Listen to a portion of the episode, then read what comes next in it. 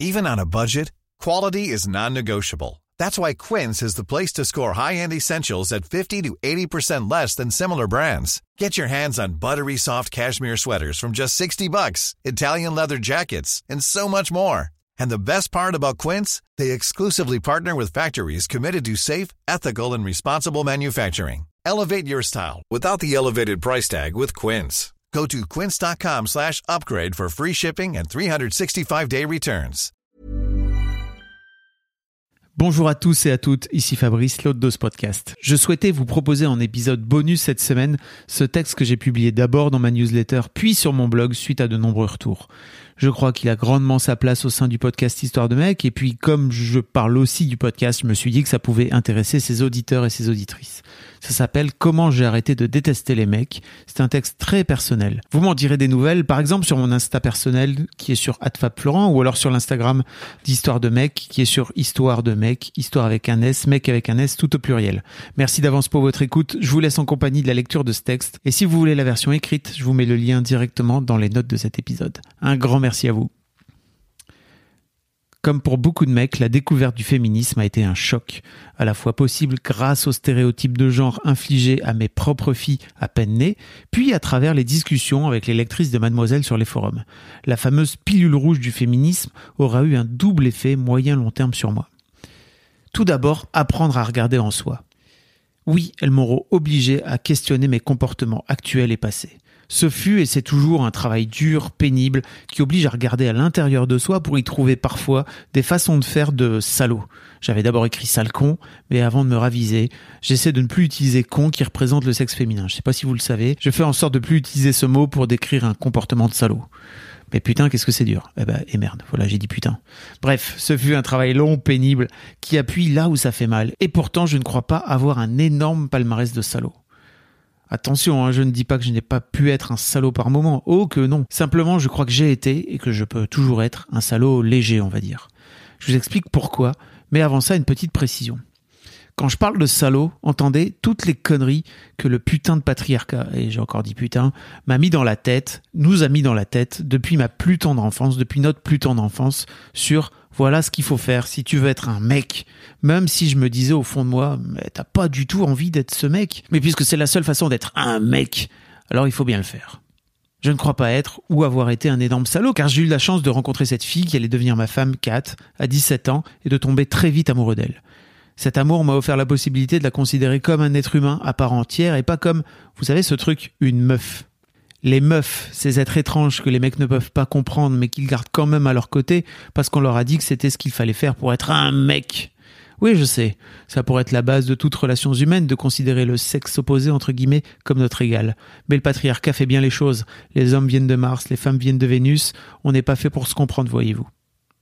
Avec le recul, c'était un magnifique cadeau de découvrir que Kat, et donc les femmes, étaient mes égales à 17 piges. Je me suis rendu compte avec les interviews dans le Boys Club que pas mal de mecs avaient cette révélation aux alentours de 25-30 ans. Ce qui leur a donné 13 ans de plus pour aiguiser ces moves de salaud, de cribouiller, de raturer, de bachoter, ce fameux parfait manuel pour être un mec. Je me dis que plus tu avances dans la vie, plus ça doit être compliqué à gérer. À peine tu en trouves la boîte de Pandore de la masculinité, que tes actes passés te reviennent à la gueule comme un gros boomerang. Donc forcément, déjà, un, plus tu vis, plus ces actes doivent être nombreux, et deux, tu n'as pas les outils pour gérer les émotions que ça procure, tu préfères la refermer, la boîte et t'asseoir dessus le plus longtemps possible. Je ne crois pas que tu puisses faire ce job sans un minimum de bienveillance envers ton toi du passé. Ça nécessite de faire tout un travail sur soi, et c'est une tâche très compliquée. Ce qui m'amène à mon second point. Il y a un moment où j'ai fini par me dire, hé hey les gars, si moi j'y arrive, alors que clairement je suis pas un modèle de mec, pourquoi? Mais putain de pourquoi vous ne vous y mettez pas tous, bande de bébés apeurés cachés derrière vos grosses barbes de brun barbu Ça m'amène à mon deuxième point. Je suis assez rapidement devenu misandre. Voilà. La misandrie, en fait, c'est le fait de détester les hommes. C'est l'inverse de misogynie, en gros. Un peu comme ces filles qui n'aiment pas les filles, c'est le piège ultime du patriarcat contre les femmes. Diviser pour mieux régner, le B à bas de la stratégie de la guerre.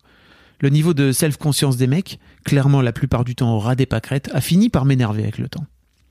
Cette colère m'a aidé dans un sens, puisqu'elle m'a permis de comprendre celle des femmes à l'égard des mecs. Si j'arrivais à développer cette aversion envers mon propre genre, alors qu'il ne m'avait rien fait, à l'exception près du harcèlement scolaire au collège, alors imagine ce que les femmes, bolossées, méprisées, harcelées, tabassées, violées, tuées, pouvaient ressentir à l'égard du genre masculin. Comme souvent me concernant depuis la création de Mademoiselle, la lumière est venue de l'une d'entre elles. Alors que Mimi voulait lancer The Boys Club sur Mademoiselle, elle s'est rendue compte que seule face à ses invités, elle aurait du mal à les faire lâcher prise et à se livrer. Une figure entre guillemets masculine était nécessaire, ce qu'elle m'a donc demandé d'incarner. J'ai amené aussi mon vécu masculin, parfois sur des angles morts qu'elle pouvait avoir, notamment au début du podcast. Je crois que je peux le dire aujourd'hui, mais The Boys Club, couplé à Histoire de Daron, m'a réconcilié avec le genre masculin. Derrière environ 90% des invités se cachaient des petits garçons apeurés qui portaient pour la plupart un masque, le fameux The Mask You Live In. Je ne sais pas si vous avez vu ce documentaire, notamment sur Netflix. Et pourtant, la plupart d'entre eux étaient des gars déconstruits, côtoyant les milieux féministes, conscients de leur masculinité. Autant dire les quelques exceptions dans le grand monde des mecs, des vrais. Imaginez donc, chez nos confrères encore emprisonnés dans les conneries du patriarcat, le chemin qui reste à parcourir pour eux. Je me suis rendu compte qu'il n'y avait pas d'autre possibilité pour arriver à l'égalité femmes-hommes que de les comprendre, que de les écouter, que de leur pardonner, et sans doute de me pardonner en passant. Si je ne faisais pas moi ce boulot alors que j'avais pas mal de tenants et d'aboutissants en main, très peu d'autres mecs le feraient. Enfin, c'était quand même d'autant plus nécessaire et éclairant dans ma position de fondateur de Mademoiselle. Ce fait un chemin personnel tortueux sur lequel je continue à avancer, même si je fais de temps en temps des autocroche-pattes. Work in progress, hein, comme ils disent. Sur ce parcours de pardon, entre guillemets, vis-à-vis de mon genre, j'ai découvert grâce à Maïua un documentaire fabuleux qui s'intitule The Work, comprenez le, travail, hein, diffusé à l'origine sur la BBC, la chaîne anglaise. On suit trois mecs qui participent à des groupes de parole dans une prison de maximum security aux États-Unis. Dans ces groupes, il y a des prisonniers qui sont souvent incarcérés à vie pour des meurtres, des kidnappings, des braquages, des ex-tolards devenus facilitateurs de parole et des personnes de l'extérieur qui peuvent y prendre place s'ils souhaitent pendant quelques jours. Ce docu est sans doute ce que j'ai vu de plus abouti sur la masculinité consciente dont je vous parlais la semaine passée avec euh, Olivier. Les prisonniers, qui n'ont que ça à faire de leur vie de réfléchir à pourquoi ils ont commis ces méfaits, partagent leur vécu et leurs émotions comme j'ai rarement entendu des mecs en causer. Et encore moins des mecs, des vrais mecs, parce qu'ils sont tous barbus, tatoués, musclés. Ils ont tout le package du mec qui va avec.